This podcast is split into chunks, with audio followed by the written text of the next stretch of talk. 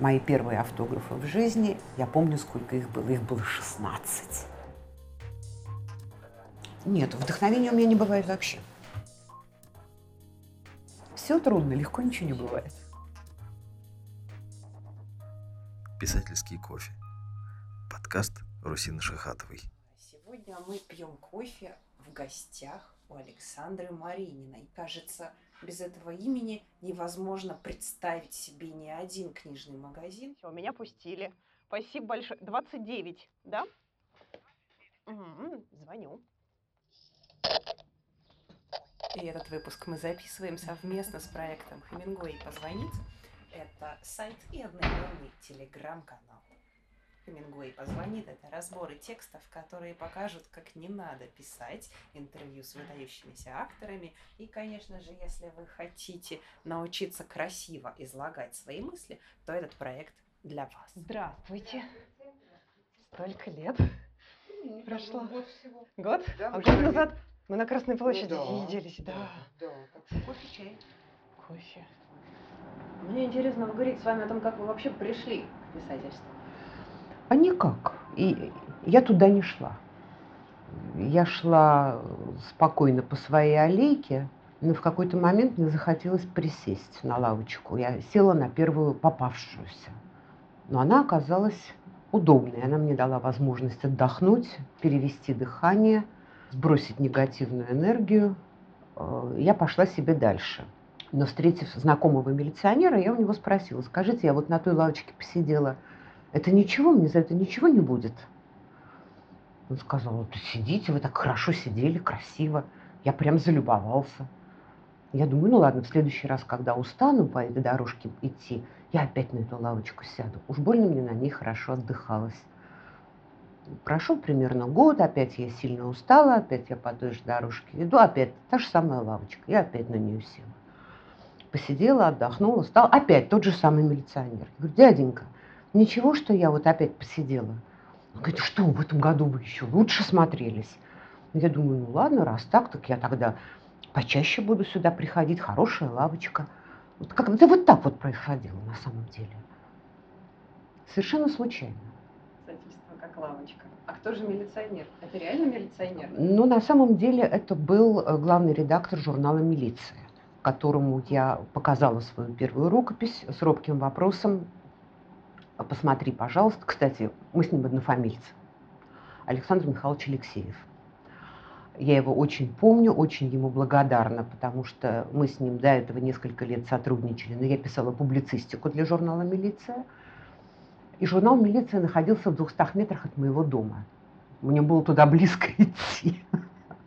Поэтому, естественно, первый результат первого отдыха на лавочке я отнесла именно туда. И сказала, Саш, посмотри, пожалуйста, это на что-нибудь вообще годится? Он посмотрел сказал, слушай, Мань, ну у тебя явно есть способности. Мы это опубликуем в трех номерах, а ты давай не бросай это дело, пиши дальше. Но он был э, тогда, по-моему, или майором, или подполковником милиции. То есть моя вот эта аллегория, она основана на фактах. Но, естественно, вторую вещь я тоже принесла ему же. И точно так же она была опубликована в журнале «Милиция» в трех номерах. И третью вещь я принесла ему же. Но я была неопытная тогда. Это был 94 год. А, Никто меня ничему не учил и ни в чем не наставлял. И поэтому мне совершенно неведома была такая штука, как допустимые объемы листажа. И если первые две вещи у меня ну, чисто спонтанно получились по 12 листов, ну, плюс-минус там чуть-чуть, то есть они хорошо ложились в три номера, э, то третья вещь, украденный сон, она оказалась 18, что ли, листов, ну, в общем, больше. Но я не думала об этом, я писала, как мне пишется. А, Саша посмотрел и сказал, слушай, ну, много. У нас же есть регламент, мы больше, чем в трех номерах давать не можем одну и ту же вещь. А здесь надо пять номеров. Поэтому давай либо сокращай почти в половину, ну, на треть, во всяком случае, либо извини. Я посмотрела на это все. Сокращать меня тоже никто не учил. И жалко, это же детка. Ну как же, пальцы что ли отрезать или, или что? Ну, Живое же. Ну, на, на треть сократить, это э, надо Это- иметь другой характер, наверное. То есть профессиональный редактор, который не является отцом новорожденного, наверное, это сделал бы легко. Но родитель у своей детки даже ноготок остричь, и то жалеет. И я думаю, ну нет, так нет. Я легко к этому относилась. Сунула в стол, про себя думаю, следующую вещь надо будет последить за объемом, чтобы не выйти. И начала писать следующую «Убийцу по неволе». Пока я ее писала, э, прорезалось которое прочитало мои журнальные публикации, э, сочла, что это им годится для издания в серии «Черная кошка». Э, Мне позвонили и предложили у них издаваться. Вот, собственно говоря, все.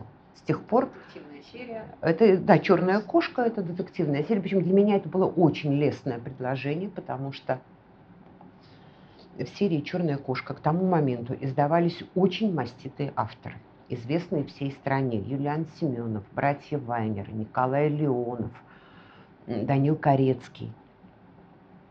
Я думаю, ой, я попала в такую компанию, боже мой, я была на небе просто от счастья, я не верила, что это может быть. Я-то никто девочка с улицы.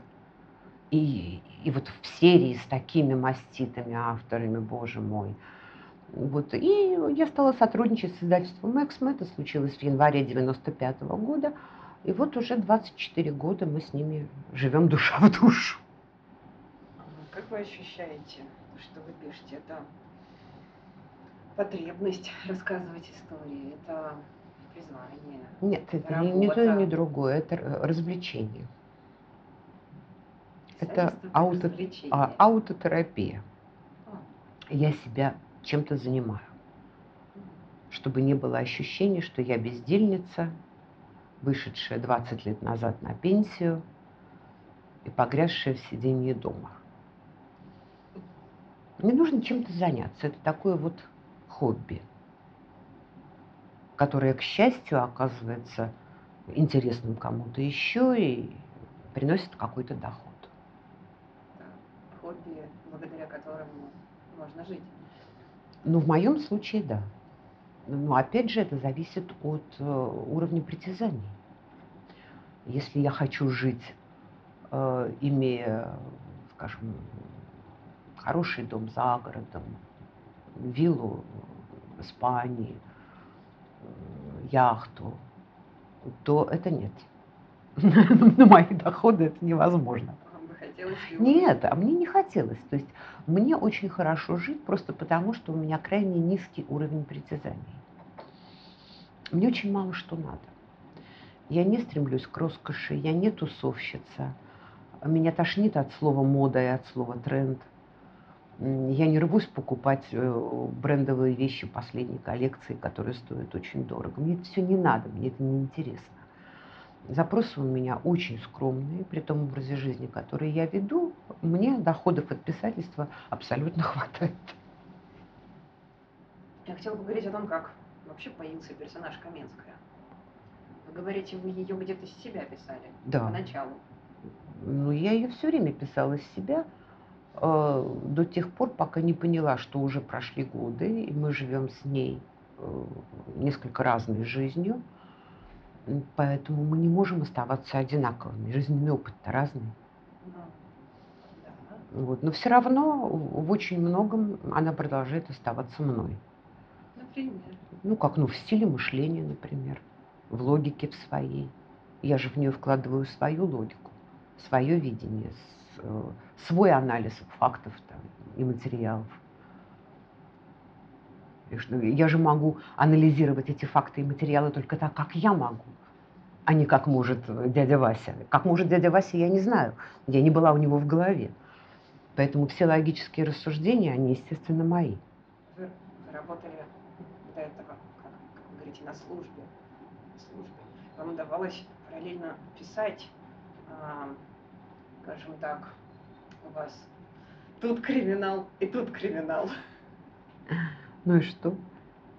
Это совершенно все про разное. Я все-таки служила не в оперативном подразделении и не в следствии. Э, Я сначала была научным сотрудником, ну, ведущим научным сотрудником чисто криминологическая штука, то есть я занималась анализом и прогнозированием преступности. Мое личное общение с э, криминалитетом, с э, осужденными преступниками, оно было очень интенсивным, но оно закончилось в 1987 году, после того, как я защитила диссертацию. Мне уже стало не нужно с ними общаться. Все, что мне было интересно, я выяснила. И после этого вот как раз я занялась уже другой отраслью криминологии, это анализ и прогнозирование преступности. Этим я занималась до 1994 года. А в 1994 году я вообще поменяла род деятельности. Я ушла в другое э, подразделение э, и стала начальником научно-исследовательского редакционно-издательского отдела. В этой должности я прослужила 4 года. То есть я не бегала по улицам с пистолетами, не сидела в засадах, не возбуждала уголовные дела, у меня была совершенно другая деятельность, но поскольку я была офицером, я давала присягу, то это называется служба, а не работа. Но вы, вы говорите, не бегали с пистолетом, но вы хорошо себе представляли, как это было? Ну, у меня первый муж был оперативником, и второй муж был оперативником, мне было у кого спросить. А темы, ваши исследования, что это дало для ваших текстов? А, а как какие-то конкретные сюжеты? Они нет, потом нет, нет, нет. Э, сюжет единственный конкретный был использован э, в книге «Обратная сила». Это история осужденного, с которым я общалась, когда ездила в командировки в, Куйбышевскую, в одну из куйбышевских колоний, их там много. Я даже имя ему сохранила в книге. Э, очень он был яркой личностью – то есть все, что написано в обратной силе про э, ситуацию с неким Давыдовым, это все правда от первого до последнего слова. Это моя собственная история. То есть ситуация, когда он нам всем подарил ножи выкидные, за что его чуть в КПЗ не упрятали. Вернее, не в, не в КПЗ, это называется э, ШИЗО, штрафной изолятор. Э, заключенный вам подарил ножи. Да, да, да. Он очень ко мне хорошо относился, он очень мне помогал. Понимаете, э, та работа, которую мы выполняли в местах лишения свободы, она требовала э, в течение там, 10-12 дней э, постоянного присутствия ну, с 9 до 6, с 9 до 8 вечера, сколько сил хватит, на территории зоны гражданскому, ну, для них мы гражданские лица, хотя мы все офицеры, но мы не сотрудники э, данной конкретной колонии, и нам находиться без сопровождения на территории зоны нельзя, не положено. Мы можем без сопровождения находиться в административном корпусе, но когда мы проходим э, туда, где находятся осужденные, у нас должно быть сопровождение. У нас 3-4 человека в группе, там психиатр, психолог, второй криминолог – выделить четырех сотрудников для того, чтобы они целый день с нами ходили, невозможно. У них есть свои обязанности, они должны выполнять свои служебные функции.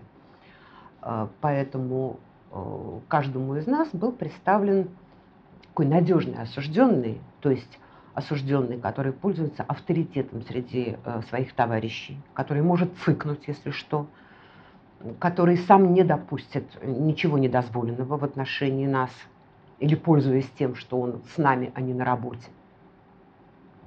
Вот мне э, выделили такого Володю Давыдова. И все четыре или пять раз, что мы были в этой колонии, он бессменно меня сопровождал все дни, с, вот, с первой минуты до последней минуты. Самое большое потрясение было, эм, когда я тестировала осужденных. Э, они выполняли у меня два теста MMPI и тест Равена. Это вместе занимает примерно 2-2,5 часа. Для них, для людей с высшим образованием, это, конечно, все быстрее, но им трудновато. И вот школьный класс, там же школа тоже есть обязательно. Сидят у меня 15 человек осужденных, а, и я не могу выйти, мне нельзя, их нельзя оставлять одних. Я сижу, мне принесли чай. Вдруг открывается дверь, заглядывает Володя, который бессменно стоит с наружной стороны у двери, чтобы никто не заходил. Я вам конфет принес. Это 82 год. Если вы представляете себе, что такое 82 год в советской стороне, он мне принес коробку конфет птичьим молоком. У меня глаза из орбит вылезли. То есть даже в Москве это, ну, как билеты в Большой театр.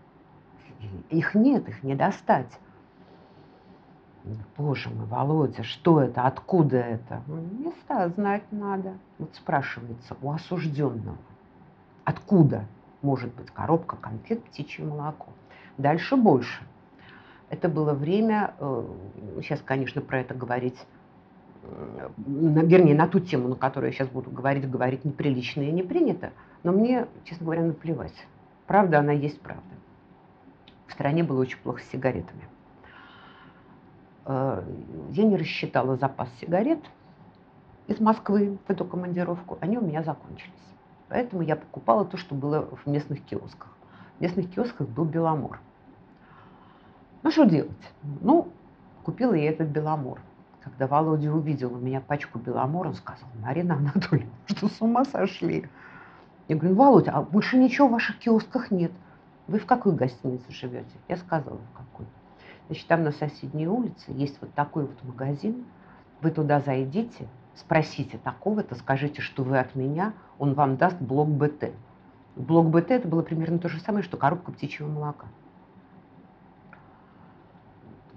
Сказать, что я была в шоке, это не сказать ничего. Знаете, мне осужденный, мне офицеру говорит, скажите, что вы от меня.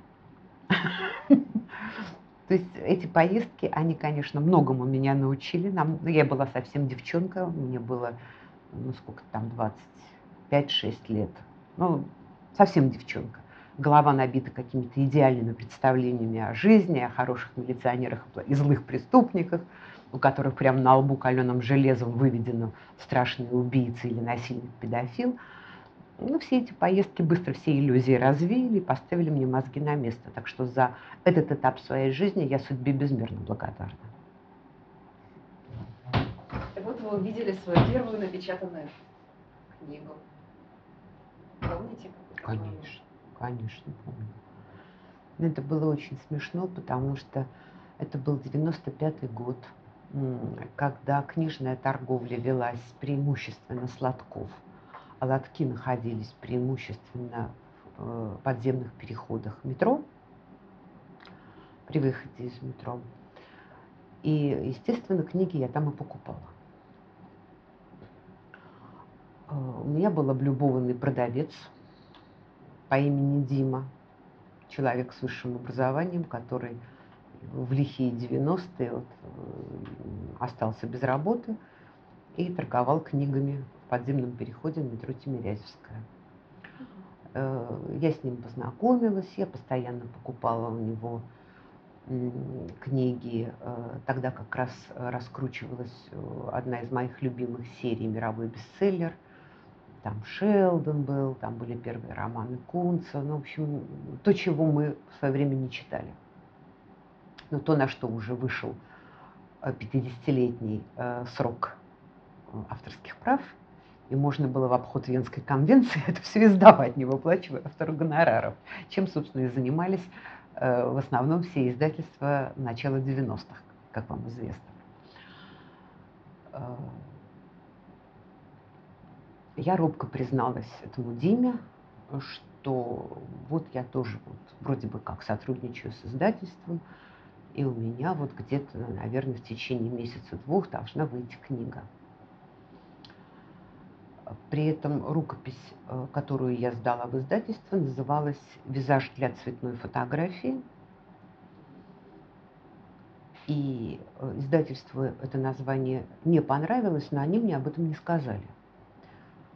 Э, то ли они тоже еще были молодые и неопытные и не знали, что автора нужно предупреждать, то ли они пощадили мое самолюбие, но они название заменили. Я-то Диму предупредила, что вот должна быть книжка вот с таким названием – вот Александр Маринина на ней должно быть написано, потому что он же знал, что меня зовут на самом деле Марина. В один из дней я возвращаюсь с работы, выхожу из метро, подхожу к Диме, он мне говорит, Марина, а у меня для вас подарок. Только, говорит, немножко странный. Открывает коробку, в ней убийца по неволе. Написано Александр Маринина, фотография на обложке моя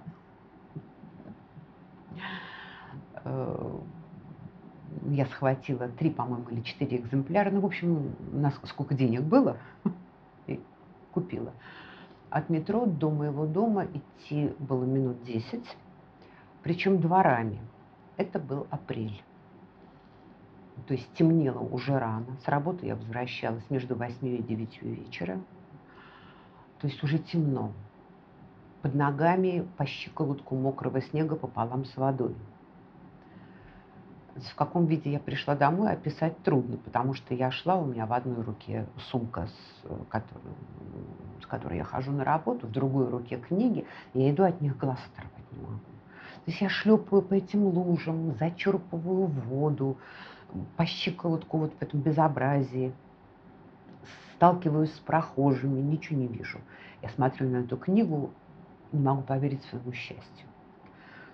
В красные суперобложки, твердый переплет, настоящий типографский шрифт. Ну, то есть просто все, венец творения. Пришла домой, ужинала, тоже не положила перед собой книгу и на нее смотрела. То есть это, этот свой восторг и неверие в то, что это случилось, я помню очень хорошо. Вы впервые встретились э, со своими читателями. Как это было? Ой, это было тоже очень смешно. А, это был праздник комсомольской правды в парке, по-моему, Горького а, в 95-м, что ли, по-моему, в, 90, в том же 95-м году. Это была не встреча с читателями как таковая, это в рамках праздника было такое мероприятие, что издательство «Эксмо» сажало своих авторов э, с книжками, и все желающие могли подойти взять автограф. То есть никаких там ведущих вопросов и ответов не было. И я тогда сидела э, вдвоем с Виктором Черняком. Я очень благодарна судьбе за эту встречу. Больше э, с этим замечательным человеком нам не довелось столкнуться. Но я очень хорошо помню то, что он мне сказал. Мы с ним заговорили о Сидни Шелдоне, ну, потому что ни к нему, ни ко мне тогда еще не было вот этой практики автограф-сессий. Да. Ну, она была не широко известна. В 95 году это, это не то, что сейчас. Обязательная часть программы. Нет, тогда это все было еще только, только все начиналось. И поэтому, конечно, очереди, вот такой, как сейчас, к писателям, к нам не было. Ни, ни ко мне, ни к нему. Хотя он писатель был с гораздо более... Ну, у меня вообще была одна книга всего. А у него-то был писательский стаж, дай бог. А, но, тем не менее, ну, люди просто не знали о такой практике, и мало кто подходил к нам. У нас была возможность поговорить. И мы с ним заговорили о Сидни Шелдоне. А, и он мне сказал, вот Сидни Шелдон нас всех учит, как надо писать книги. Писать надо так, чтобы тот, кто это читает, забывал отойти пописать. Это дословно то, что мне сказал Черняк.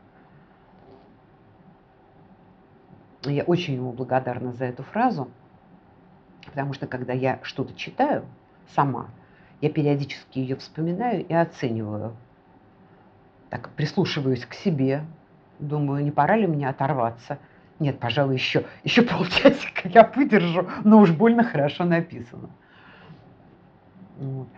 А, я помню, поскольку это была первая, мои первые автографы в жизни, я помню, сколько их было. Их было 16. И я была в диком восторге, потому что прекрасно понимала, что меня никто не знает. Я абсолютно новый, неизвестный автор. То есть это 16 человек, они не к Марининой шли. Никто меня не знал еще. У меня в апреле вышла первая книжка, и вот летом вот эта встреча. Кому я нужна? Я вас умоляю. Это просто люди, которые гуляли. И оказались там ну, а, ну да, почему бы не взять автограф? Вот сидит писатель, вот будет у меня книжка. Ну, бог с ним же, я этого писателя не знаю, но книжка будет с автографом. Прикольно. Вот самый яркий эпизод был, когда переводили на итальянский язык книгу «Украденный сон». У нас э, итальянские издатели пригласили э, в Италию э, для э, встреч с журналистами, там, телевидение, что-то еще. В общем, целая сессия у них была. И в том числе э, была встреча с переводчиком, который переводил «Украденный сон». Э, она мне задала чудесный вопрос. А, у меня говорит, два вопроса по тексту, если можно. Кто такой Черномор? То есть это была переводчица, которую не учили русской литературе. Ее, видимо, учили только языку. И чем можно его, когда я объяснила, что такое, кто такой Черномор, ну, там, Черномор имел э, в виду старший по группе э, силового сопровождения и 33 богатыря. Да, так его звали Коля. Но в среде уголовников его называли Черномор, поскольку за ним стояла группа спортсменов-бандитов. Сложновато объяснить. Но... Ну. Я объяснила ему про Черном... ей про Черномора и 30... 33 э, богатыря. Она говорит, ну, итальянской публике это будет непонятно, можно заменить на Алибабу? Ну, который руководитель 40 разбойников. Ну, можно. И вот еще у меня вопрос. Тут он, вот, вот у вас есть фраза, а у меня там действительно есть фраза, вставит он нам по самое некуда. А, мне кажется, здесь запятой не хватает. Я говорю, да, в каком месте? Перед словом некуда. Для вас быть писателем, это что это? А я не писатель, я автор. Быть автором – это значит иметь возможность делать то, что ты хочешь.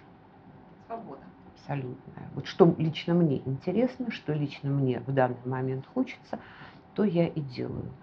Хочу я детектив, я пишу детектив. Не хочу я детектив, а хочу я, допустим, семейную сагу. Я пишу семейную сагу. Мне никто не указ. А что вы сама читаете? Вы читаете, когда пишете? Когда пишу, я читаю э, только перед сном и что-нибудь такое, э, что тренирует мозги, но не трогает душу. Из последнего прочитанного? Алхимик Питера Джеймса. Вот это то, что я читаю перед сном. Вообще вот книги Питера Джеймса, у меня их много, э, я их держу именно читать, читать перед сном. Но это, это все требует напряжения, но мозг нуждается в напряжении. Как только ослабеваешь, ослабляется вот эта вот вожжа, все, он начинает лениться, он ничего не хочет, при этом я еще э, хорошо, если удается, смотрю какой-нибудь детективный, ну или не детективный, неважно, сериал.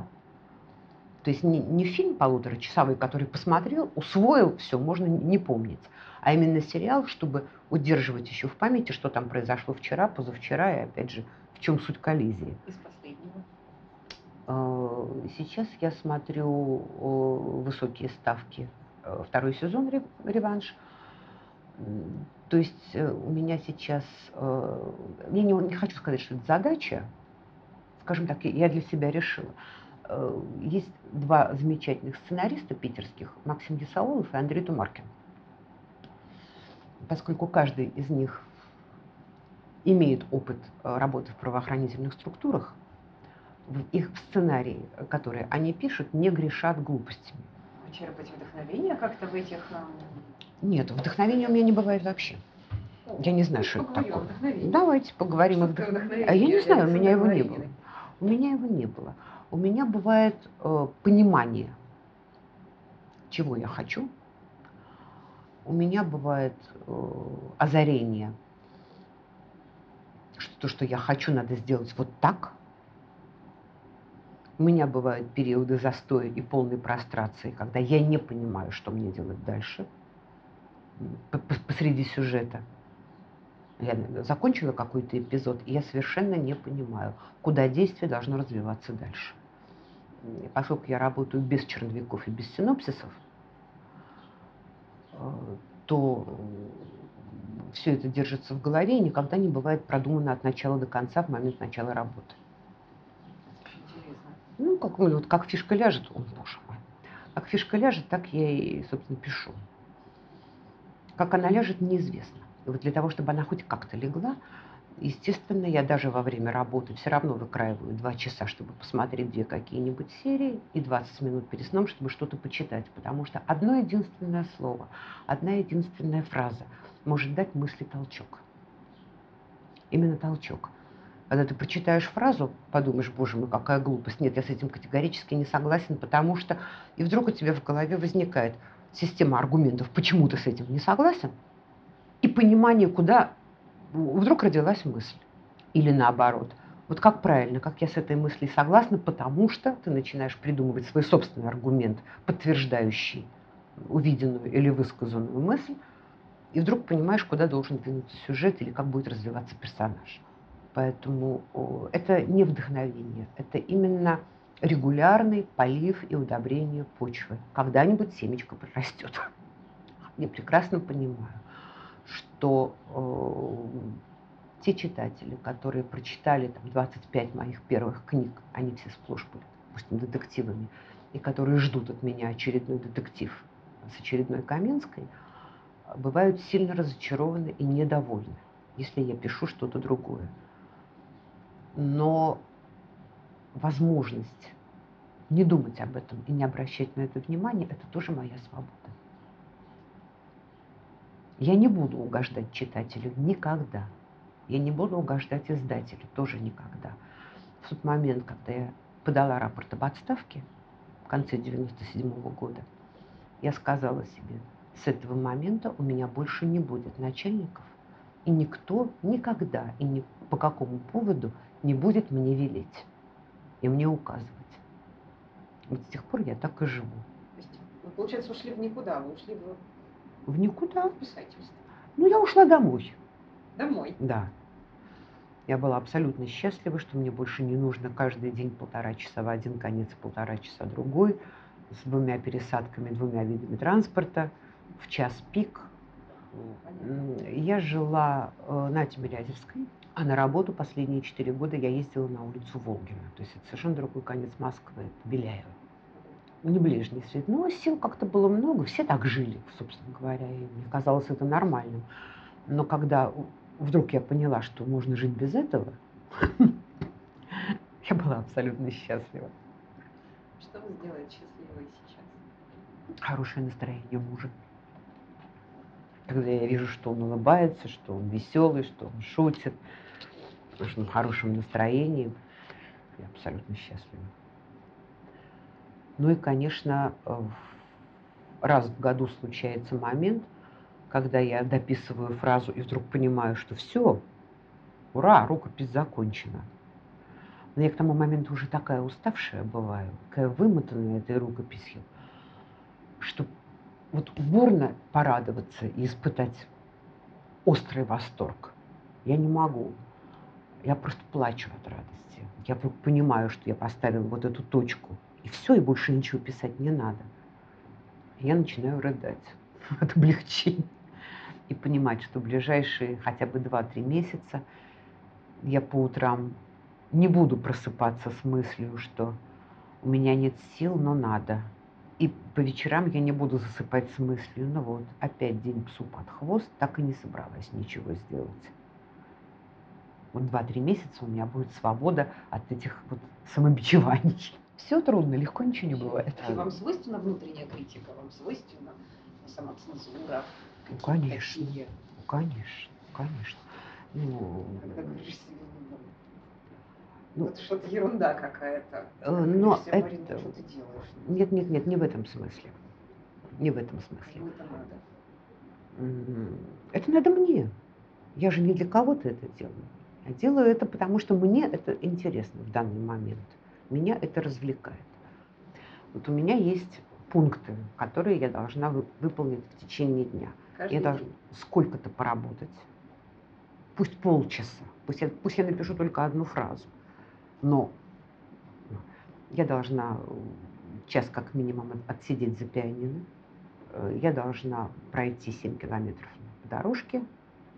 Ну, и еще, допустим, что-нибудь утром просыпаюсь, и я понимаю, что есть пункты, которые сегодня мне хотелось бы выполнить. Если я выполнила все, значит, вечером я считаю, что день прошел не зря. Если я чего-то одного не выполнила, я начинаю угрызаться, что я поленилась, что я неправильно организовала время, что вообще я бездельница, разгильдяйка и раздолбайка.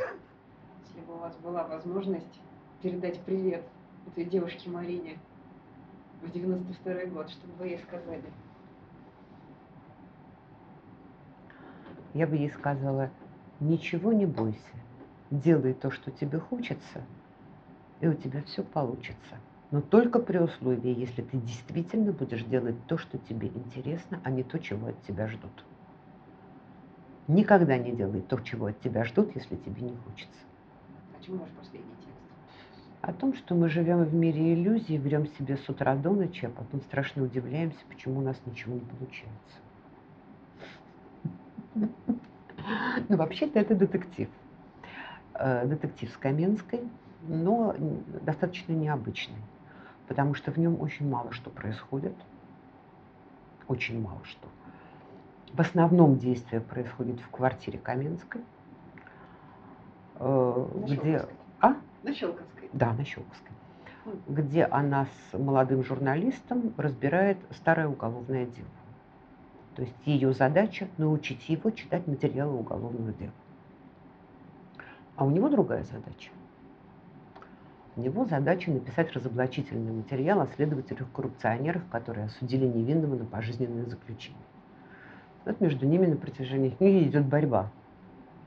Она его, она ему объясняет, что в его задаче она ему не помощник.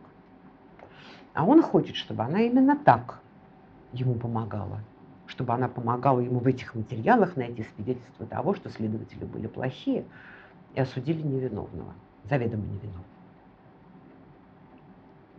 Ну, вот такой аналитический детектив, скажем так. Вот у мне нужно- дела идут хорошо. Да, да, да. Они купили, наконец, с мужем квартиру. Вот. И нет, Щелковской? и не переехали, а в этой квартире рем- они не купили вторичку, в ней нужно сделать ремонт. Вот сейчас они делают ремонт. Еще не переехали. Сейчас говорим о ней, как о какой-нибудь родственнице. Мне кажется, так оно и есть. Мы были в гостях у Александры Марининой. Писательский кофе. Слушайте, подписывайтесь в приложении подкаст для iPhone, iTunes, Яндекс Музыка, приложение Castbox для Android. Пишите ваши вопросы во всех соцсетях. С вами была я, Русина Шихатова. Услышимся за кофе.